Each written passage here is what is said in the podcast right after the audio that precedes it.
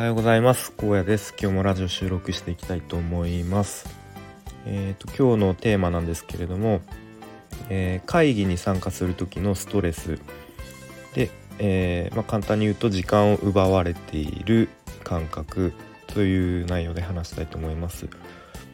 とまあ、前提前提条件として、まあ、僕はえー、まあ、仕事の中で毎週水曜日の朝にとまあ厳密には会議ではないんですけれどもと、まあ、リーダー連絡会という、えー、まあ、連絡会というものがありましてそれに参加しています。でその連絡会の内容としてはえ、ー、と、まあ、各課の、えー、発表があって、まあ、それに対して、上長がコメントをするという、まあ、ざっくりそんな内容です。でえっと、まあ、毎回2時間前後そこに時間がかかっているんですけれども、えっとまあ、個人的にはすごく時間がちょっと奪われているなっていうストレスを感じています。で、えっと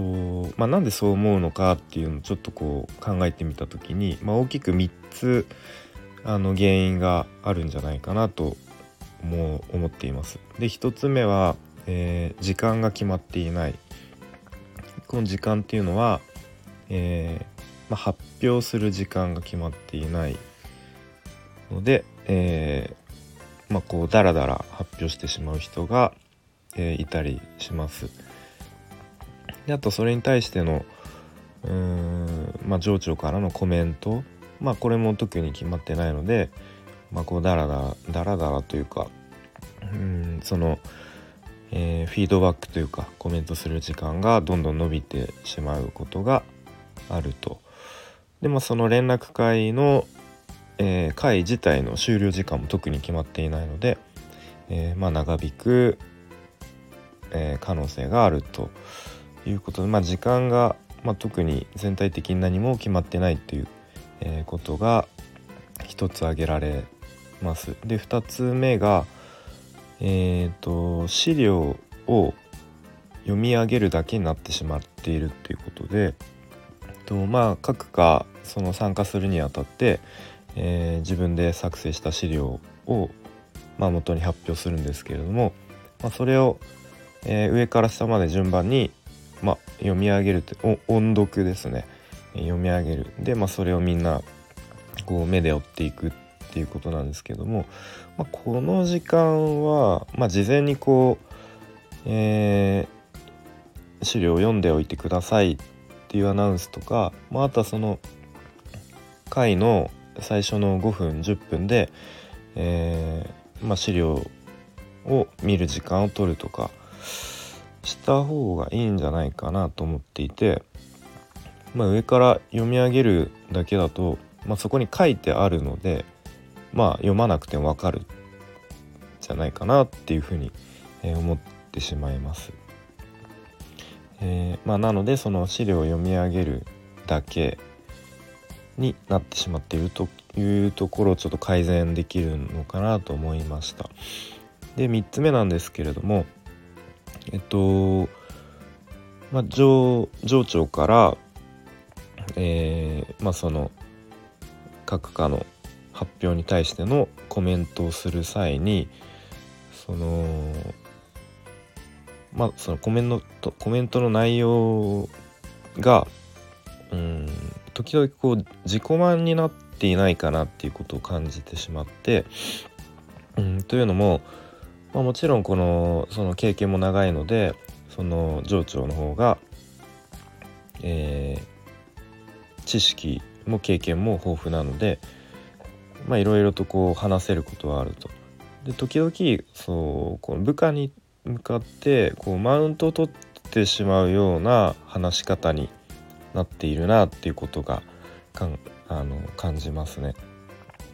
でこう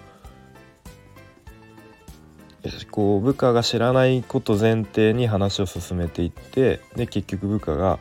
あのすいません分かりませんとかいや知りませんでしたってなるとうんそうだよねみたいなあのまあちょっと具体的にはないんですけれども、まあ、そういうふうに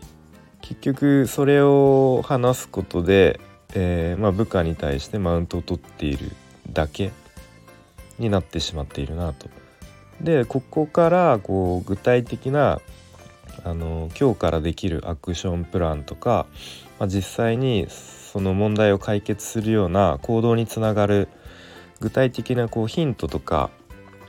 がないと結局部下の方はこうちょっと上司から詰められてまあちょっとモチベーションは上がる人もいるのかもしれないですけれどもうーんまあ自分も含めて、まあ、見ている感じだとこうちょっとあのへこんでしまうというかモチベーションがちょっと下がってしまうっていうあんまり良くない方向に行くんじゃないかなと思うのでまあそのうん発表に対してのフィードバックも具体的なアクションプランとかを提示してあげることがあの大事なんじゃないかなと思いました。えー、ということでとまあそういう、まあ、具体厳密には会議ではないんですけれども、まあ、僕の場合は連絡会という、まあ、そういう場で、えー、まあ、ストレスを感じている、うんまあ、要素をちょっと洗い出してまあ、それについてこう改善こうしたらいいんじゃないかなっていうことをあの改善点を挙げてきました。でまあ僕が逆にこう、会議とかを、えー、開催する場というか、まあ、こう僕が上の立場になって部下に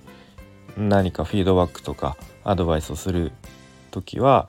まあ、ちょっと気をつけたいなっていう自戒も込めて、えー、話をしてきました。えー、ということで今日はこれで終わります。さよなら。